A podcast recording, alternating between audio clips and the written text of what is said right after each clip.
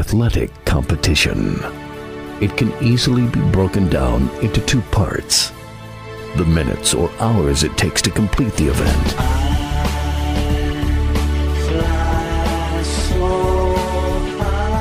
then weeks, months, and years of joy or heartbreak,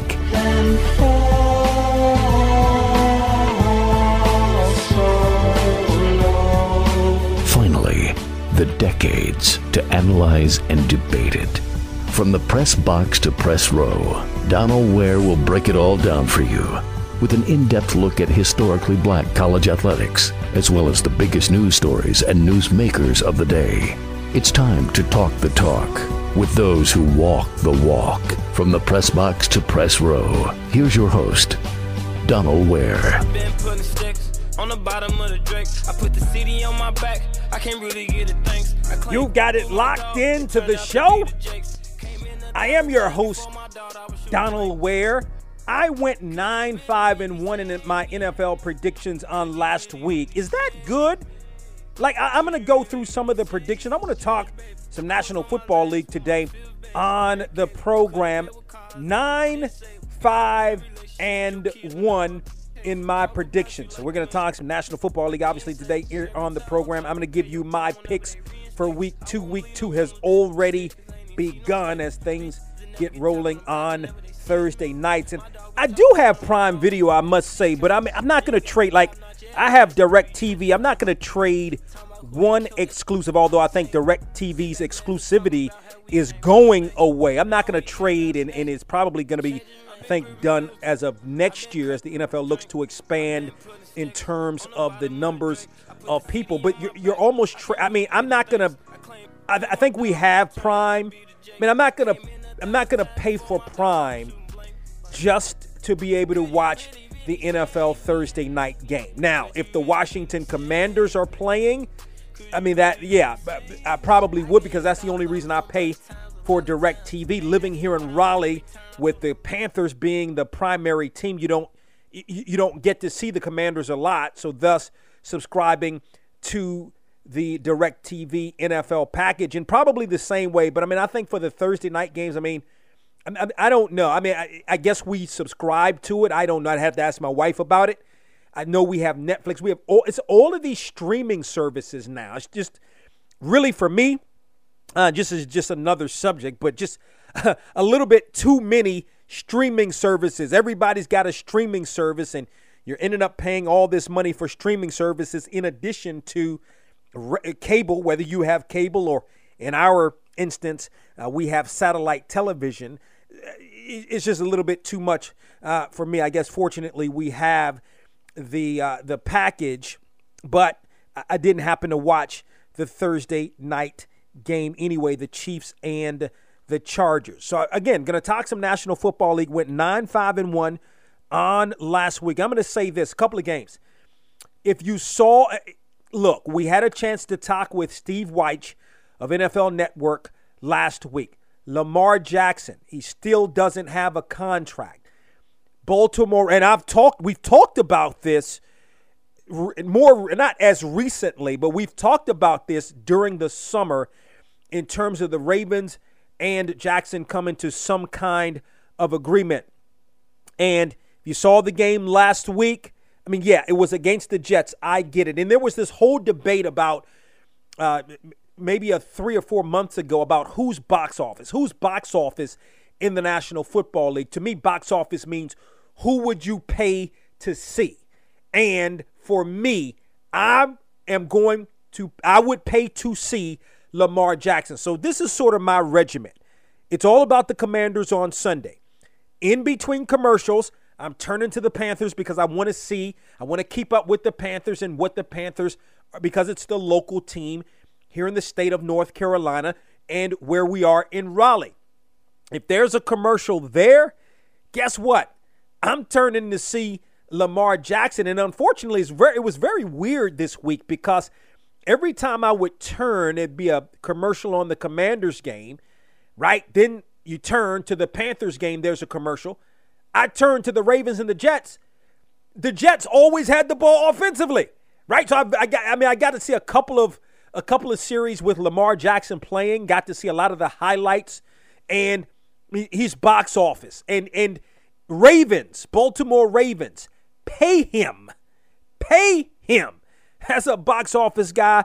I mean, again, if he doesn't get hurt last year, the Ravens make the playoffs, and then who knows what would have happened. And there were a lot of injuries with the Baltimore Ravens. So Ravens, pay the man. Listen, for all my Washington Commanders fans, right? Like, it's a good win.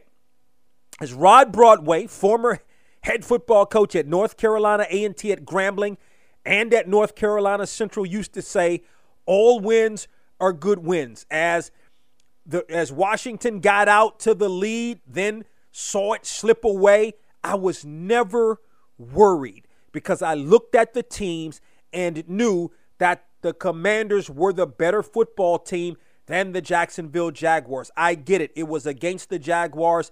I think the Jaguars are going to be improved. I talked about that last week on the program. Steve Weich also uh, echoed that on the program last week. So it's going to be an improved football team. Uh, but but listen, I, I, I never was worried. Um, Carson Wentz, the starting quarterback, threw a couple of interceptions. One of them was just he threw it behind the receiver. The other was supposed to be some kind of screen pass, probably a ball he shouldn't have thrown.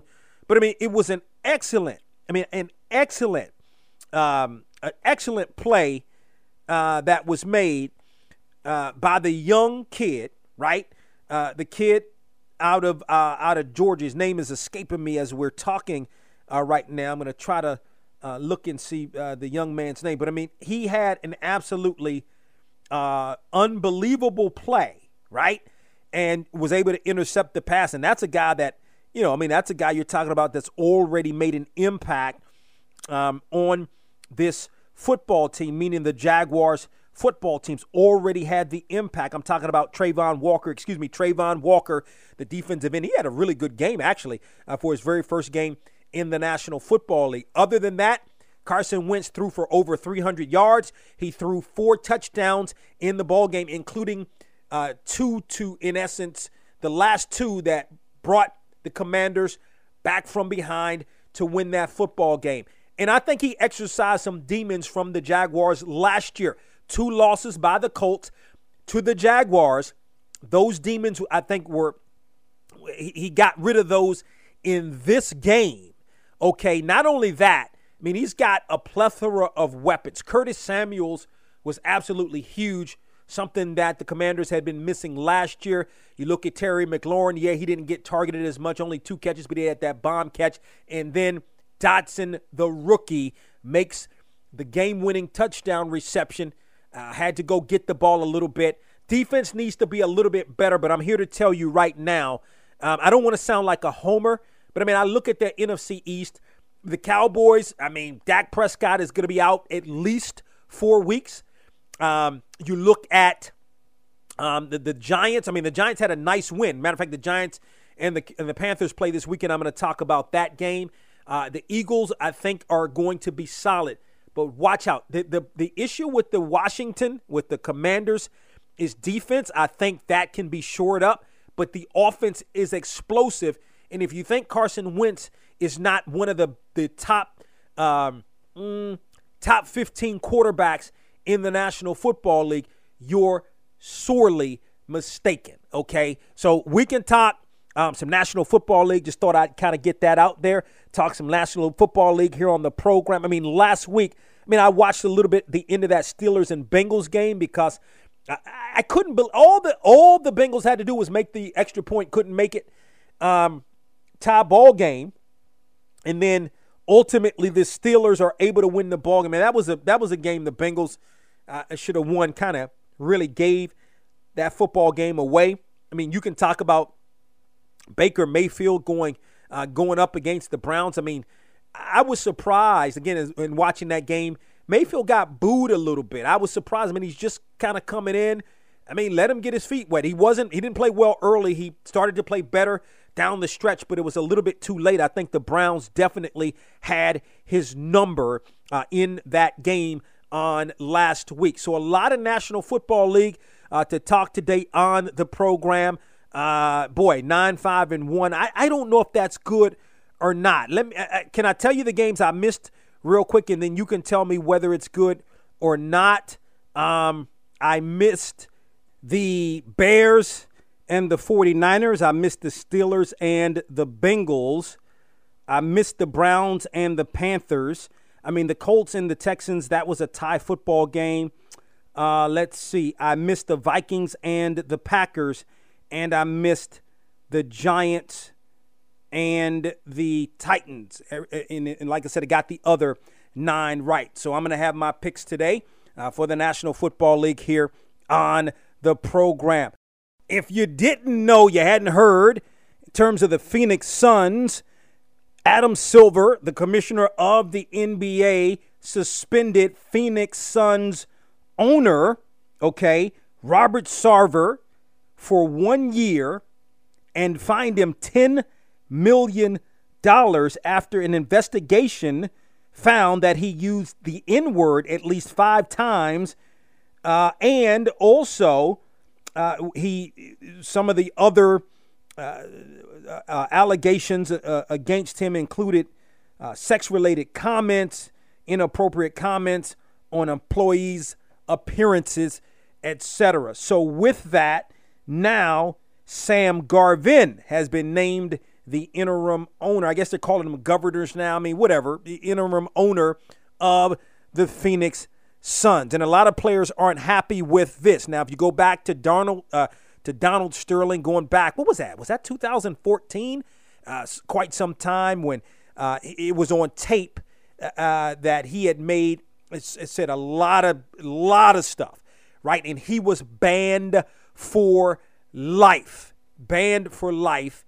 Uh, this time around, uh, that did not happen, uh, and some of the players uh, were not happy with that, thought it should have been more than just the one year and the ten million dollars. Still to come here on Box to Row, Fort Valley State head football coach Sean Gibbs.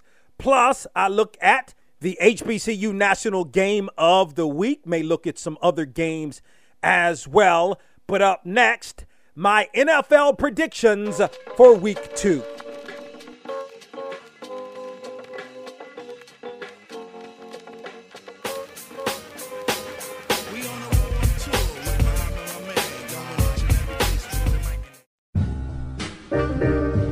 The old Renaissance is the new Renaissance, standing on tradition while embracing the spirit of distinction.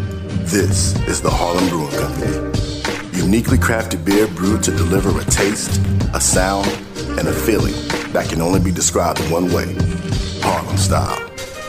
So come and take a trip on the A-Train with our Harlem Sugar Hill Golden Ale and our Harlem Renaissance Whip Beer, the neighborhood original. Sponsored by Harlem Beer Distributing North Carolina. Served in Total Wine all over North Carolina. Fresh Market in North Carolina and Virginia. Weaver Street Market in Raleigh, Durham, Carborough, and Hillsborough. You can also purchase in Durham at Zwelly's, Saltbox, Sam's Bottle Shop, and Bull McCabe's. And in Greensboro at Elm Street Lounge and Cooper's Ale House. Yo, yo, it's back. Hit me. The twenty twenty-two State Fair Classic. Grambling State versus Prairie View A and M. Saturday, October first at the Cotton Bowl inside the world's largest state fair. It's going down. Are you ready? One ticket gets you into the fair and the big game. What did you just say? Come early for the fair. Stay later for the game. One ticket. Also, also at four p.m. performing live on the Chevy main stage, Grammy Award-winning Ashanti live. Then, the classic kicks off at a new time, six p.m. Watch two new head coaches battle it out for the first time. The battle gets bigger at halftime when the world-famed Tiger Marching Band takes on the Prairie View A and M Marching Storm. Saturday, October first at the Cotton Bowl. Tickets available at Ticketmaster dot com. Visit State Fair Classic Football dot com. Sponsored in part by City of Dallas, Dallas Sports Commission, McDonald's, Black and Positively Golden, Chevy, Cricket Wireless, and Methodist Hospital. on last week's From the Press Box to Press Row with Donald Ware. Ricky Ronnie, the head football coach at O D U. I mean, have you ever been a part of a rush on the field by the fans? I have been a part of a couple other ones, but they're all special in their own right. This is awesome because my family was able to be down there, and my son was one of the first people I got to see, and all he wanted for his thirteenth birthday was sideline passes to the game. You know, just to be able to have him that close, and, and my whole family, my wife, and my youngest son, Jake, and then my mom was there on her birthday. I mean, it was a, it was a pretty surreal moment for me. From the Press Box to Press Row is one of the hottest sports talk shows in the country. Join Donald each week as he takes you on a journey through the world of H B C U sports and pro sports and interviews with top sports and entertainment figures. That's From the Press Box to Press Row each week on your favorite station.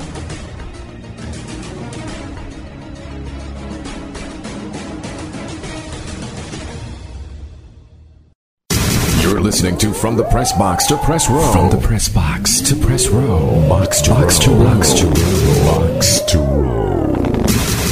Yo, Herb, take it from the top. One, two. My mic sound nice. Check one. My mic sound nice. Check two. My mic sound nice. Check three. Are you ready to rock, rock, y'all? Until the beat, y'all. I keep on. And you Welcome back to the program. I hope indeed that my mic sounds nice, because it is that time now where I'm going to give my predictions for week two in the National Football League. I've got some uh, predictions for you. Let's start out with the Patriots and the Steelers. And while I realize that, you know, there's a big gap Uh, between you, you can make a lot of progress between games one to game two. Game one, a lot of teams trying to fill themselves out, who are who they are, their identity. They, you know, get that practice in that week, correct a lot of the mistakes, and then get better. I mean, I think the Patriots will correct some mistakes from the loss uh, against the Dolphins last week, which I did pick the Dolphins to win that football game. Um, but I, I just I don't know. This this is going to be a down year, and you know, Bill Belichick hasn't had many down years as the head coach of the Patriots. I think this is going to be a down year uh, for the Patriots. Uh, I liked what I saw from Mitchell Trubisky. As I said last week, I've always liked Mitchell Trubisky. I don't think he got a really a fair shot in Chicago. I mean, I don't, I don't know. He's not. I mean, he had a solid football game against the Bengals. At the end of the day, the Steelers won that football game. I think at the end of the day, the Steelers win this football game over the Patriots. I've got the Steelers in Pittsburgh.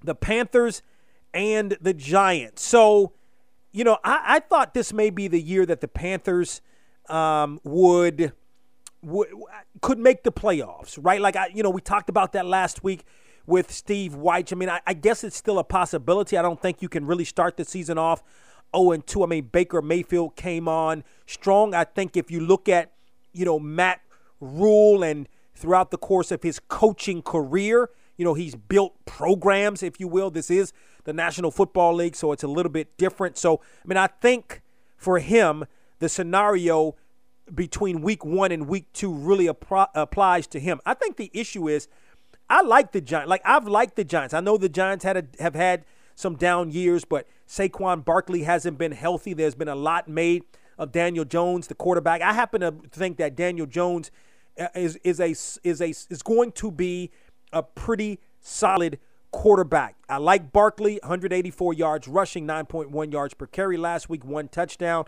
I mean, you look at uh, you look at Jones; he had two touchdowns to one interception on last week. I I'm I'm going to tell you what, um, I'm going to go with the Giants over the Panthers in New Jersey, the Browns, and the Jets. So, well, I tell you what, the Jets just have issues.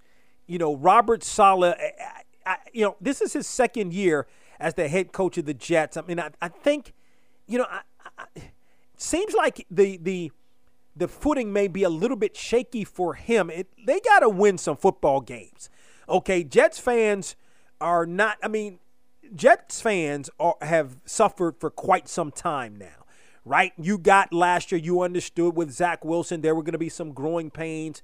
I mean, and again, you played, if you're the Jets, I mean, you played a, you know, you played the Ravens. And, I mean, did well in the beginning until Lamar Jackson just took over the game.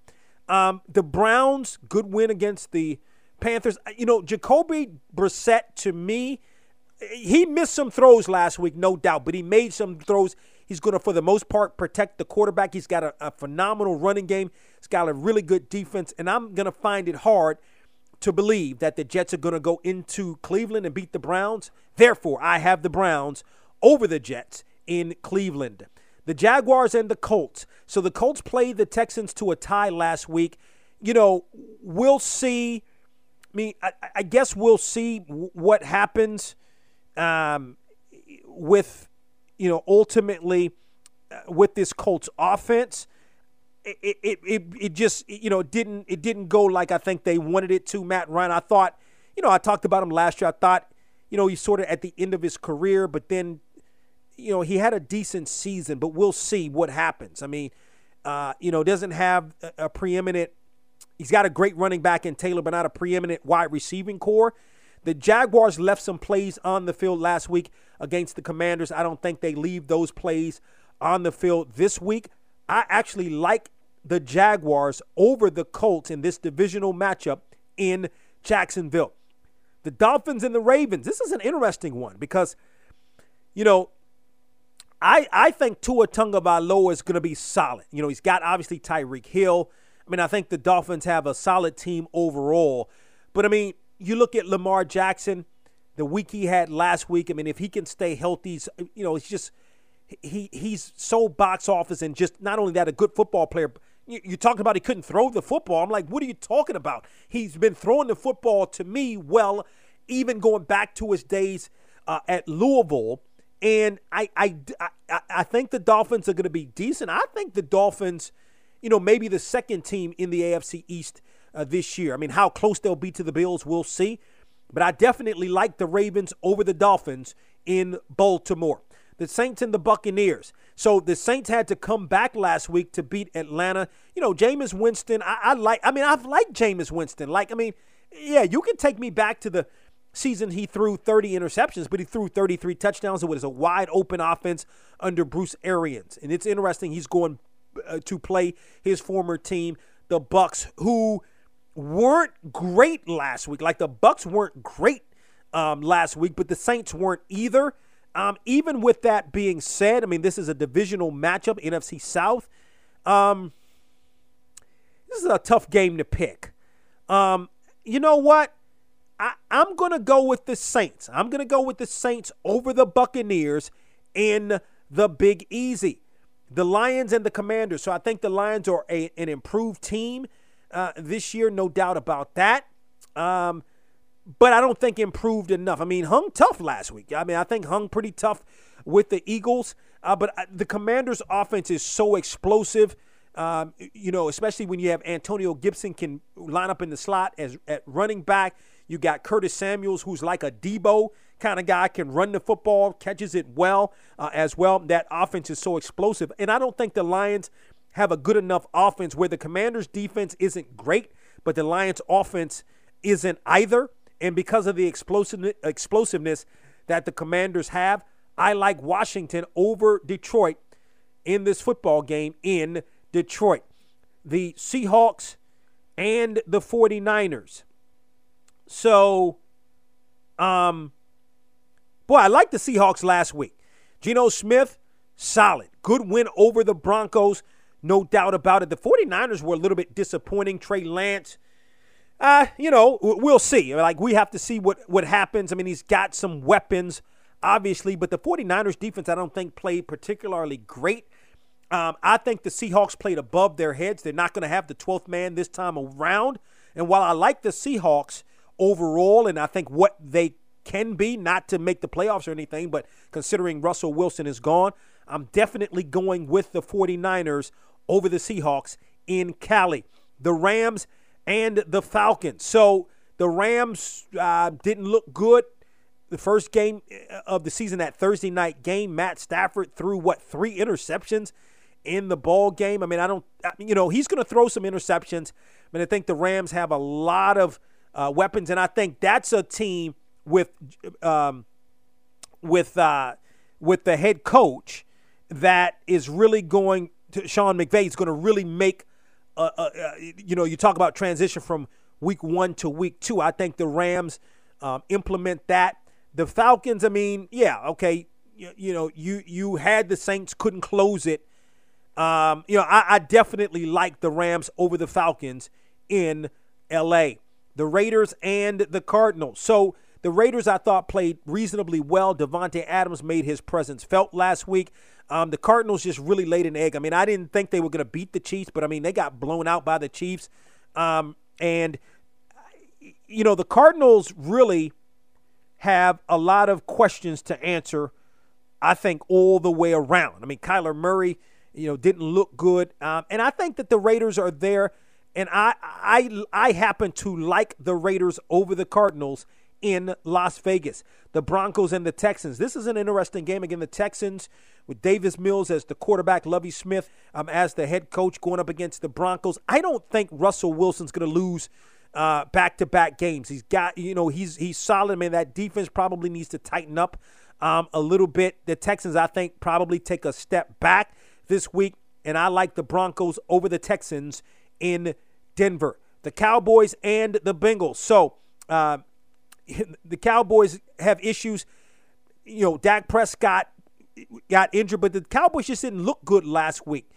I mean, are they a kind of team to make a big jump from week one to week two? I'm not sure um, about that. The Bengals let one get away, even though uh, Burrow threw four interceptions. They turned the ball over five times. I think the Bengals bounce back from that. No Dak Prescott, which means less of a chance for the Cowboys to win. I like the Bengals over the Cowboys in Arlington, Texas. The Sunday night game is the Bears and the Packers. So the Packers didn't look good. I think the Packers are going to be fine. You look at the Packers last week got blown uh, last year. Um, that is, I think New Orleans blew them out, and you, you know the Packers won thirteen games uh, last year. The Bears, uh, you know, Justin Fields looked pretty good. It's a, you know it's a good win by the Bears last week, but I think the Bears come down, and like uh, Aaron Rodgers said, I own you. I mean, I think he's part of the issue with the Packers, but he's a, I mean, he's great. And they're gonna make, you know, they're gonna make that jump week one to week two. I like the Packers over the Bears in Green Bay. We've got two Monday night football games: the Titans and the Bills. So the Titans, uh, you know, laid a bit of an egg um, on last week. Uh, the Buffalo Bills are good. Okay. Allen, you know, making that jump. I mean, that guy, that guy at quarterback's really good. You got the running back and uh, situation with, with Singletary. You got the rookie kid as well. You got receivers all over the place, and that defense is good. Uh, that, that game's going to be, you know, got Bills Mafia. Um, the Titans, I don't know. I mean, Derrick Henry's is solid, but I, I, I just don't know about the Titans overall. I think Mike Brable's a really good coach, but in this game, I like the Bills over the Titans in Buffalo. The other Monday night game, the Eagles and the Vikings. So the Vikings look good. Give the Vikings credit. You know, I don't know if if Kirk Cousins is a quarterback that can win you a Super Bowl, but he's a solid quarterback. They look good last week. They got a good running game. It's a different mentality there with the Vikings. The Eagles, you know, the Eagles are good. They're strong, no doubt. Defense is really, really good. Jalen Hurts, he's got weapons. And I really like this Eagles defense, so I like the Eagles over the Falcons, or excuse me, the Eagles over the Vikings in Philly. Your thoughts? You can hit me up via Twitter at Boxtorow, B O X T O R O W. Fort Valley State head football coach Sean Gibbs is up next. This is your weekly edition of the Boxtorow Blitz. I'm Donald Ware. First, let me take you to Baltimore for the annual matchup between Morgan State and Towson. The two schools separated by less than five miles. Hasn't been much of a rivalry lately, with Towson dominating. Morgan State looking to change that early in the first quarter. Tailback gets the call, looking for room, has some, to the ten, to the five, Alfonso Graham to the house. Bears on the board. sixteen yards to pay dirt. And the Bears led seven to nothing. Towson would answer with a field goal to pull to within seven to three. Then, about midway through the second quarter, the Tigers would take the lead. Quarterback bigger in the throw. He's in the pocket. Got time. Fires downfield. Got a man. Up a five. To the doorstep. To the house. Tyrone Pilgrim to Isaiah Perkins. nineteen yards. And the Tigers held the ten to seven lead. But the Bears would immediately respond. In the pocket. Baker to throw. Carson will fire. Deep. Near sideline for Jones. Avery makes the catch. Touchdown. Morgan. Carson Baker to Avery Jones for thirty-one yards, and the Bears regained the lead at fourteen to ten. Before the half, Towson would get a field goal to pull to within fourteen to thirteen and would get another touchdown in the third to regain the lead at twenty to fourteen. But the Bears would come right back. Carson Baker is the Morgan quarterback. He's in the pocket, settles, has to step up, looks downfield. He'll fling it underneath. He finds the target. That's Alfonso Graham. Slips a defender at the ten, to the five. Alfonso to the house. Touchdown, Morgan. Put the Bears up twenty-one to twenty, but late in the third quarter, the Tigers would respond and take the lead for good. Play fake, Pilgrim to throw. He fires, end zone, wide open.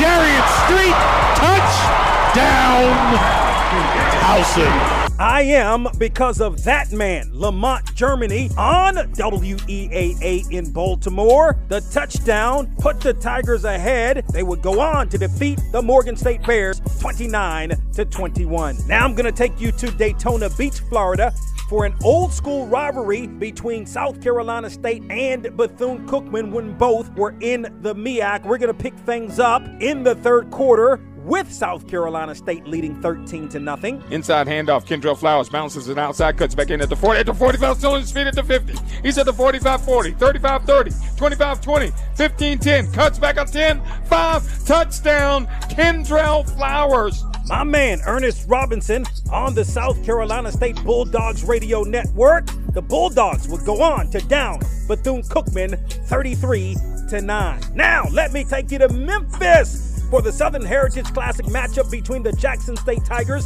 and the Tennessee State Tigers. A low-scoring game, but Jackson State linebacker Niles Gaddy was wreaking havoc all night. Shotgun formation, takes a snap. Here comes the pressure. Down he goes again. Oh, sacked again by Gaddy again. One of his three and a half sacks on the evening. Let's now go to the fourth quarter with Jackson State leading nine to three and possession of the football. There's a snap, looks left, tosses in the end zone, Gaines makes the catch, or did he?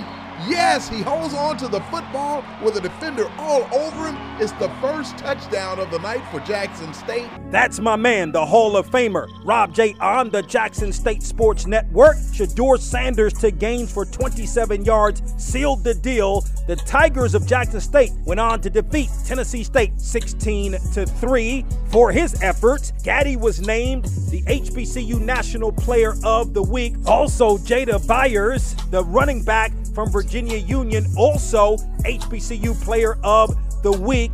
You can log on to our website, box to row dot com, to read more. Jackson State remains number one in the H B C U coaches and media polls, and you can find those polls on the box to row dot com website. Box to Row, the radio show, airs weekly on radio stations across the country, as well as Fridays at its new time, six p m Eastern, that's three Pacific, on E S P N U Radio on Sirius X M, and Saturdays, nine a m Eastern, that's six a m Pacific time on Sirius X M, channel one forty-two, H B C U. To listen to the show or for more information, log on to box to row dot com. The Fort Valley State Wildcats are two and oh on the season and ranked number six in the newly created H B C U Division two Coaches Poll powered by Box to Row. In his first season as the head football coach of Fort Valley State is Sean Gibbs, former assistant football coach at North Carolina A and T. The Wildcats going to be in action once again on Saturday at home against Allen. As again, Sean Gibbs joins us here on Box to Row. Coach Gibbs, welcome to the program. Thank you. Glad to be here. Thank you for having me. Uh, glad to have you. Want to get your thoughts, first of all, the, the win, uh, a close ball game against Kentucky State, you get the win nine to seven over the Thoroughbreds. Yeah, it was a tough game, a physical game. I mean, we knew going in that, you know, playing a triple option team, the game's going to be a little slower than normal games. Uh, but we showed up and, and uh, pulled the victory out, I think, defensively. We played pretty good. We held them to one hundred twenty-four yards rushing and one touchdown, and that touchdown was a direct result of a broken play on special teams. So, you know, we got to get better in the kicking game. That's two games in a row that I felt like we could have had a shutout, but, you know, our kickoff team, we didn't have them in the right places, and that's on me, and that allowed our defense to have to defend the short field, and they were able to capitalize on it. But other than that, we played pretty solid. Uh, you know, offensively, we didn't have the game that we desired, but we came away with the win. We scored more points than they did, and that's the objective of every game. That is. I mean, how concerned were you with the flow of the game? I mean, was it, it, it – let me just start with the offense. Was it what they were doing defensively that kind of stymied your offense? Because, I mean, I know there had to be con- some concern there when they uh, made the score nine to seven with still nine minutes remaining in the third quarter. Right. I mean, uh, I, I wouldn't say that I was concerned. I actually, you know, think we needed a game like that where we had some adversity and had to make some plays down the stretch. Uh, defensively, I think schematically they did some good things that caused some problems, uh, and it was good to see those things early in the season so we can correct them and be ready for them in the future because, you know, football's a copycat league, so we know we'll see some of that stuff again. But, you know, our main objective as an offense is to protect football, and we did a good job of doing that. Um So we just got to get better. There were some plays there that we just didn't make. Uh, we didn't have the holes to run through like we did against Tuskegee. But, you know, we were able to take the football and run the ball pretty pretty decent, you know, not up to our standard. But, uh, you know, we got a lot to work on, and it's always good to win. Winning is hard, so we'll take it any way we can get it. As as a coach that uh, you used to coach for uh, used to say, all wins are good wins. And uh, so, you know, you, you, you, you got those, you got that one under your belt, you're two and oh. Your thoughts in terms of the, the way that your team is playing right now? Well, I mean, I like the way they're playing. They're competing. Uh, they're buying into, you know, our philosophy uh, on how to play the game. You know, uh, we want to be able to run the football. We've been uh, – we were great at it in the first game, and, you know, we weren't as good in the, in the second game, but we were able to run it a little bit. Uh, protect the football, we've done a really good job of that. And, you know, our last principle is the thing that we really got to improve on. We really got to work on, and that's winning the kicking game. But I think the guys are playing with a lot of effort. Uh, we had some discipline issues in the first game. We had thirteen penalties. Uh, we cut that in half uh, against Kentucky State down to six. Two of them came on special teams, and they were after, you know, uh, after the ball, after the whistle, tough guy penalties, and those are unacceptable. So if we can continue to cut down on those things and continue to play with great effort and discipline, we'll be fine. Sean Gibbs, in his first season as the head football coach at Fort Valley State, he joins us here on Box to Row. Coach Gibbs, just your thoughts um, uh, to this point uh, in terms of the way your quarterback, redshirt freshman Kelvin Durham, is playing. Well, I think he's done a really good job of managing the game. You know, we, we tell him that we don't need you to go out and win the game for us. We just need you to manage, manage the game, uh, you know, keep us out of bad situations. Don't turn the ball over, and uh, be a facilitator. Get the ball to our playmakers. And I think he's done a good job of that. Uh, and, you know, I expect to see continuous improvement throughout the season. He's got um, a strong arm. He's capable of, of being a, a passer that can hurt you.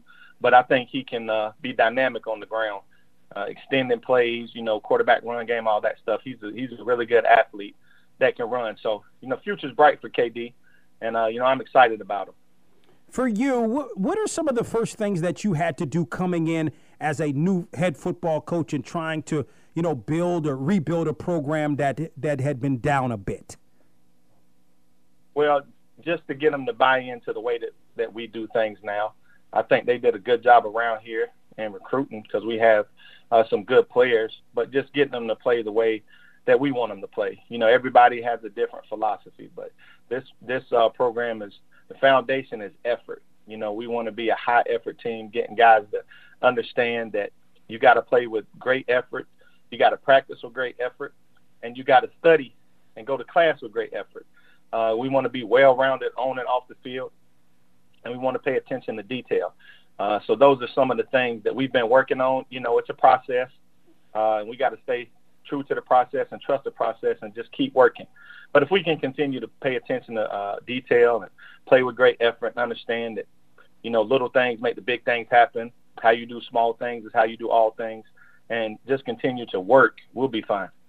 Yeah, I mean, I say down a bit. I mean, you look at last year, the, the team was five and five. You look at the year before that, six and four.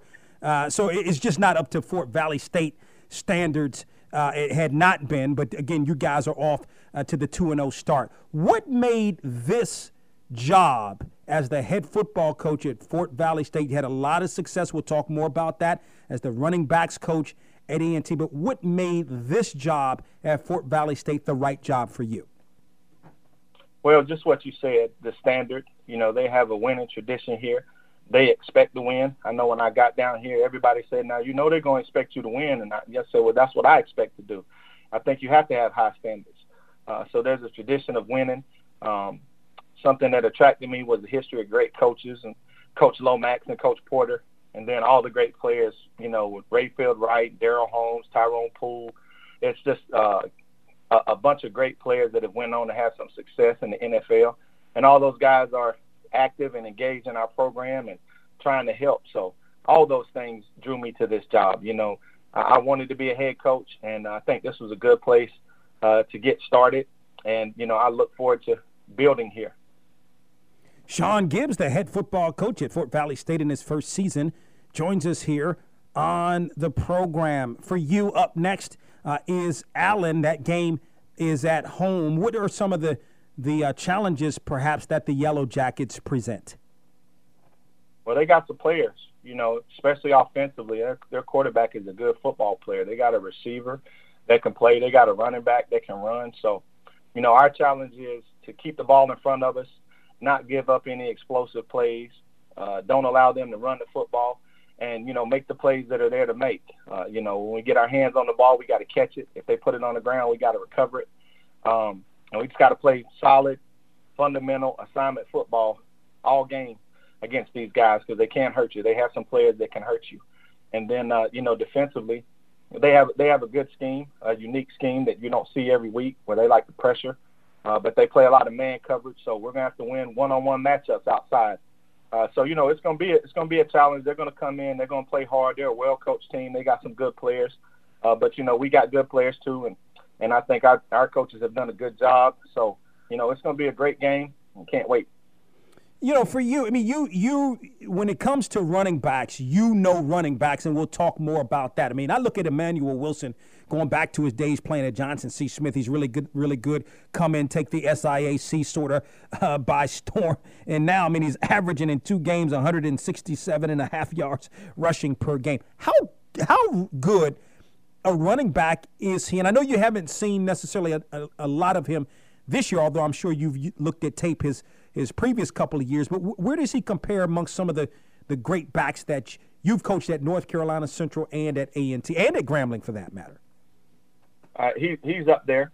He's, he's right in line with all those guys, you know, but the, the thing that he has in common uh, with all those guys from Greg Pruitt at North Carolina Central, Frank Warren at Grambling, uh, Tariq and Jermaine and, and Cartwright at A and T is uh, they're not only great players, but they're great people. And this guy is a class individual. He's humble.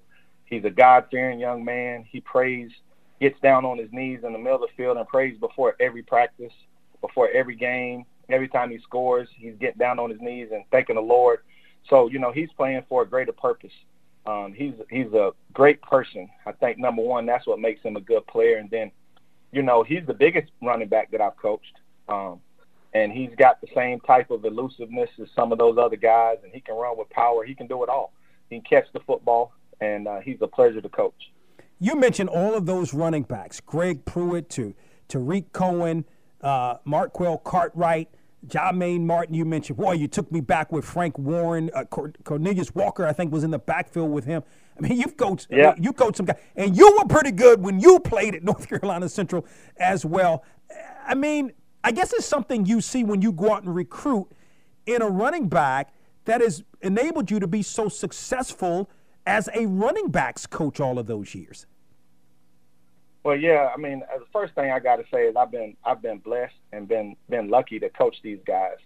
But, you know, I from playing the position and studying the position, I mean, I played running back since I was five years old. And, and uh, when I was younger, I used to study guys. You know, Walter Payton is my favorite football player ever.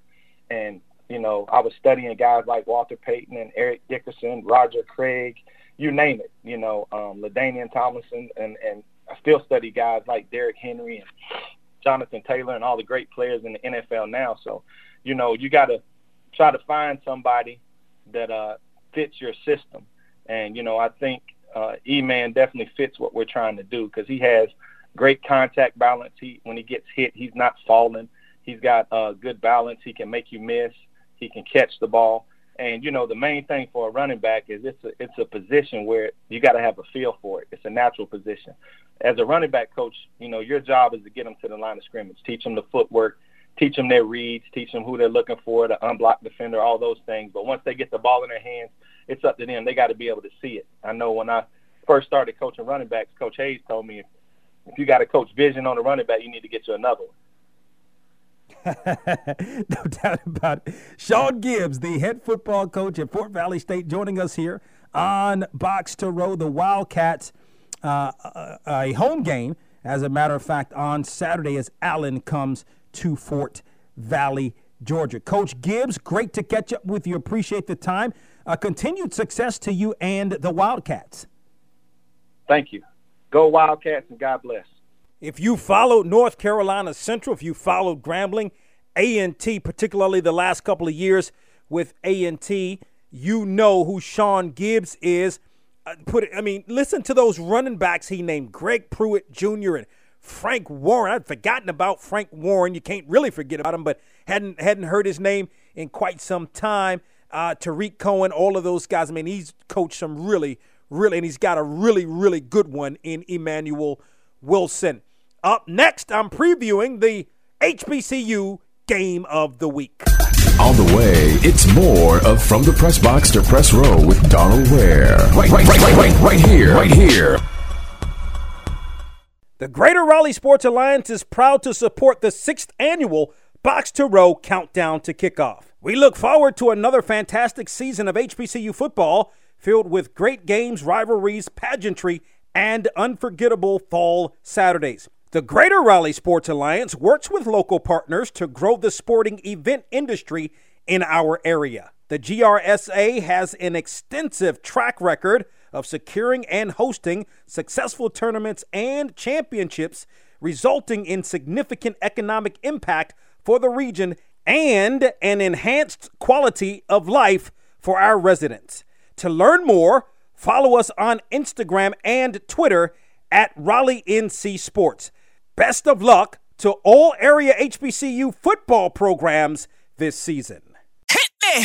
The twenty twenty-two State Fair Classic, Grambling State versus Prairie View A and M, Saturday, October first at the Cotton Bowl. One ticket gets you into the fair and the big game. Also, Grammy Award-winning Ashanti live. Then the Classic kicks off at a new time, six p.m. New coaches, old rivalry, and an iconic halftime battle of events. Tickets available at Ticketmaster dot com. Visit State Fair Classic Football dot com. Sponsored in part by City of Dallas, Dallas Sports Commission, McDonald's, Black and Positively Golden, Chevy, Cricket Wireless, Methodist Hospital.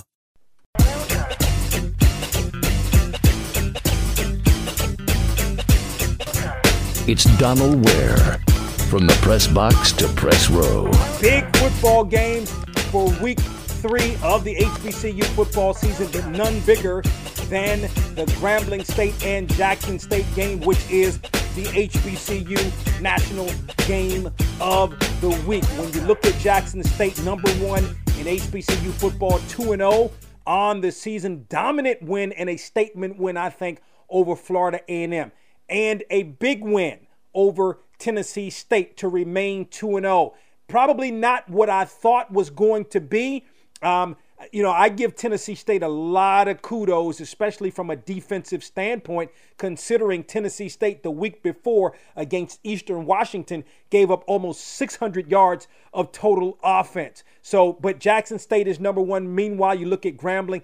I, Grambling can't, I mean, that, you know, Grambling, that was a big win against Northwestern State on last week. I mean, that is a huge win, especially coming off the beat down fifty-eight to three uh, against uh, Arkansas State from the week before. So I really give Grambling, you know, a lot of credit. And boy, I mean, I, I you know, it, it was one thing to win the football game against Northwestern State, but it's another thing to to really put it on Northwestern State. When I look at this Jackson State offense, what can you say? Getting it done. Shedeur Sanders, the quarterback, is completing about seventy-seven percent of his passes. He's got six touchdowns on the season. He hasn't thrown an interception this year. He's only been sacked three times. The offensive line is definitely doing a good job. You look at the running game. I mean, I think when you look at the running game, the running game is solid uh, in of itself. I mean, it's it's solid. Uh, almost one hundred forty-one yards uh, of, of rushing per game. But when I look at this offense, right, only one touchdown last week, again, against a team that almost six hundred yards of total offense and, what, thirty-seven, thirty-eight points to Eastern Washington the week before. And we've seen some lulls. Uh, even last year, you saw second half. You saw where there were some lulls in that Jackson State uh, defense. And uh, so, I mean, I, you know, you know, I, I mean, I, I the thing about it, right, as as as much as I can say that, overall, it's been a really good offense for Jackson State. Conversely, when I look at Grambling defensively, I mean, Grambling is, I mean, Grambling has given up some yards. It has given up some points, and that's got to be of concern for Hugh Jackson as the head coach of Grambling coming into this game um, against Jackson State. It has a high-powered offense, but again, I saw Tennessee State turn it around a little bit. Could we see Grambling turn it around? I, we'll see. I mean, we'll ultimately see how things play out. When I look at, and, and, and again, I mean, when I look, okay, so let's look at the Tennessee State offense, right? When I look at the Tennessee State offense, okay, uh, I look at the game against uh, uh, against Northwestern, and I look at the quarterback, Quaterius Hawkins, thirteen of twenty-three, two hundred ninety-three yards. He had two touchdowns, no interceptions in that ball game. And when I also look um, at what uh, what uh, Grambling is doing, Grambling is running the football, I think, at a pretty decent clip as well, running the football just enough, just enough, right? I think Maurice Washington probably, you know, I mean, he's doing he's doing well. They're not running the football overall. They haven't rushed it that much, although when I look at the game against Northwestern State, it was a balanced offense, twenty-five runs and twenty-five passes uh, for Grambling in that football game. But I think, I mean, listen, Grambling scored twenty-seven points in the second quarter alone against Northwestern State. I mean, that's more than a lot of teams score in a football game, but score twenty-seven points uh, in the second quarter alone. It's an explosive offense. You know, Hugh Jackson's got the coaching experience, um, obviously at the National Football League level uh, as a head coach, uh, as an offensive coordinator, uh, but also has got the colleges, has some college experience as well. So he's seen it on all levels, and I think it just manifested itself. We didn't see a lot at Arkansas State. Maybe Grambling trying to kind of find itself, but it manifested itself, I think, a lot um, in the game against Northwestern State. When I look at Jackson State defensively, woo, I mean, you know, thirteen sacks on the season. You look at Niles Gaddy, Niles Gaddy as the the the H B C U Player of the Week, Aubrey Miller. So you know the linebackers are really, really good. You go on the back end, Shiloh Sanders. You look at Travis Hunter. You know, on I mean, and, and that defensive backfield is really, really good. And Jackson State's good up front.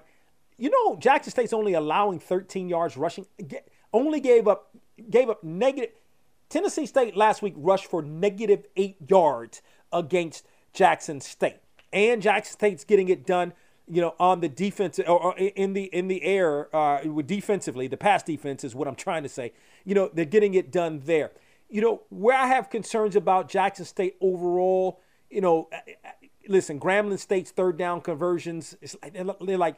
They're not good at all, but Jackson State, I've got con- some concerns in terms of third down conversions, getting into a third down uh, situation. Jackson State is converting something like thirty-seven percent of its third downs, although on fourth down, Jackson State's been pretty good, but you don't even want to put yourself in a fourth down uh, situation.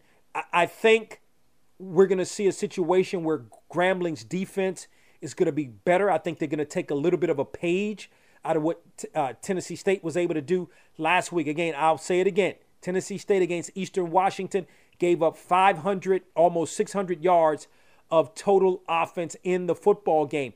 Gave up just sixteen points against Jackson State last week. That game was still in doubt. It was a nine to three game in the fourth quarter with Jackson State having a lead. It's just that that Jackson State defense is so suffocating that Tennessee State couldn't get a whole lot going, and again rushed for negative uh, eight yards. But I think I think Grambling is going to put up some points. I don't think this is going to be a high-scoring uh, football game at all, but I think Grambling's going to put up some points. I think Jackson State is going to put up some points. The, I've, I've been two and oh on my pick so far this year, picking Jackson State twice against Florida A and M, and then, of course, last week in the game against Tennessee State. My pick for this week is is this, and let me say this before I get to my pick. I, again, I think I think Grambling's going to score some points. Um, it's not going to be a high-scoring game. I'm looking for the game to be somewhere, um, you know, maybe in the twenty to seventeen range. Um, I think Grambling gets itself together uh, defensively. Um, Jackson State is still going to be very tough on the defensive side of the football, but I think Jackson's, I think Grambling State is better offensively than Tennessee State was. Could only score three points, so I think, you know, I I, I don't think Jackson State's going to be able to hold Tennessee State to three points. Not only that, this is my prediction. I think Grambling State's going to go into a hostile environment. It's going to be a packed house in Jackson, Mississippi, a hostile environment. Uh, you know, Jackson State is going to be deep. You know, Grambling, I, I, I think, will bring some fans out to the football game. I'm not really sure the distance between, you know, Grambling and uh, and, and Jackson State. I don't think it's terribly far. Uh, but I think Grambling State is going to go in a hostile environment and upset, upset, Jackson State, and I'm predicting that the score is going to be somewhere around twenty to seventeen, Grambling State on the winning end. Your thoughts, hit me up via Twitter at Boxtorow, B O X T O R O W, or on Facebook, B O X, the number two, R O W. A couple of other games I'll be keeping my eye on. Shaw is hosting Bowie State. Bowie State looking to bounce back from the loss to Saginaw Valley. Meanwhile, Shaw looking for its first win of the season. I'll be interested to see what Morgan State does at home against Sacred Heart, even though it's a non-conference game. Same thing with Alabama A and M. Going to be looking to see what Alabama A and M is going to do at home against Austin Peay as the Bulldogs looking for their first win of the season as well. I mean, you've got a, you know, a couple of games, Norfolk State and Hampton. That should be interesting. Can Hampton start the season three and oh? Uh, we'll see ultimately how things play out. Interested in seeing that Southern and Texas Southern game. Texas Southern's got a high-powered offense, so there, there, you know, there are a couple of games. Um, I think that should be pretty decent, and I'm definitely going to be keeping my eye on. Tell you what, I'm going to be in Durham uh, for the calling the A and T and Durham game as the play-by-play voice for A and T football. Been doing that, I think this is the eighth, well, seventh year, really, when you count the COVID year. So very glad to do that. And as a matter of fact, if you have Sirius X M, you can listen to that game on the Sirius X M app. You can listen to that game on the Sirius X M app as well as Sirius X M Channel three eighty-six or Sirius X M Online Uh, channel nine seventy-six. There's a couple of, you know, it's a small community of H B C Us that have their games broadcast on Sirius X M. Norfolk State is one. Jackson State's uh, another school. There are some others uh, that are escaping me uh, right now. Uh, but again, you can check out H B C U football games on Sirius X M. My time is about up. I thank you for yours. Thank you to Sean Gibbs, the head football coach at Fort Valley State, for joining us today on the program. I want to remind you about our new project, Radio Boss. We have some great conversations with celebrities. So for more information on Radio Boss, you can log on to our website, radio dash boss dot com. And, of course, for scores, polls, et cetera, when it comes to H B C U football, we've got you covered. Log on to the Box to Row website, box to row dot com. And always remember to support those that support. Yo, Box to Row is produced by D W Communications.